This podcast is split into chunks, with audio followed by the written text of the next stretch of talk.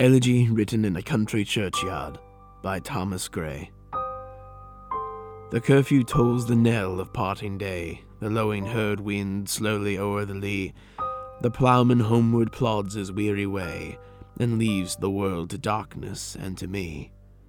Now fades the glimmering landscape on the sight, and all the air a solemn stillness holds, save where the beetle wheels his droning flight, and drowsy tinklings lull the distant folds.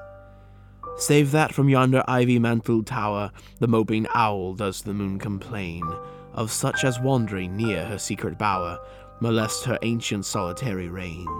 Beneath those rugged elms that yew trees shade, where heaves the turf and many a mouldering heap, each his narrow cell forever laid, the rude forefathers of the hamlet sleep. The breezy call of incense breathing morn, the swallow twittering from the straw built shed, the clock's shrill clarion or the echoing horn, no more shall rouse them from their lowly bed. For them no more the blazing hearth shall burn, or busy housewife ply her evening care. No children run to lisp their sire's return, or climb his knees the envied kiss to share. Oft did the harvest to their sickle yield, their furrow oft the stubborn glebe has broke. How jocund did they drive their team afield, how bowed the woods beneath their sturdy stroke. Let not ambition mock their useful toil, their homely joys and destiny obscure, nor grandeur hear with a disdainful smile the short and simple annals of the poor. The boast of heraldry, the pomp of power, and all that beauty, all that wealth e'er gave, awaits alike the inevitable hour. The paths of glory lead but to the grave. Nor you, ye proud, impute to these the fault if memory o'er their tomb nor trophies raise, where through the long drawn aisle and fretted vault the pealing anthem swells the note of praise. Can storied urn or animated bust back to its mansion call the fleeting breath? Can honor's voice provoke the silent dust, or flattery soothe the dull cold ear of death? Perhaps in this neglected spot is laid some heart once pregnant with celestial fire hands that the rod of empire might have swayed, or waked to ecstasy the living lyre. But knowledge to their eyes her ample page, rich with the spoils of time, did ne'er unroll. Chill penury repressed to their noble rage, and froze the genial current of the soul. Full many a gem of purest ray serene, the dark unfathomed caves of ocean bear. Full many a flower is born to blush unseen, and waste its sweetness on the desert air. Some village Hampden that with dauntless breast the little tyrant of his fields withstood.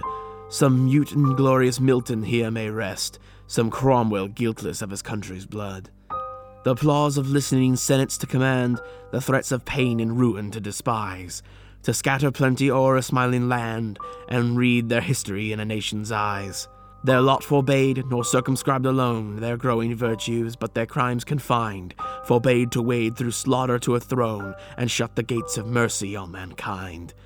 The struggling pangs of conscious truth to hide, to quench the blushes of ingenious shame, or heap the shrine of luxury and pride with incense kindled at the muse's flame. Far from the maddening crown's ignoble strife, their sober wishes never learned to stray.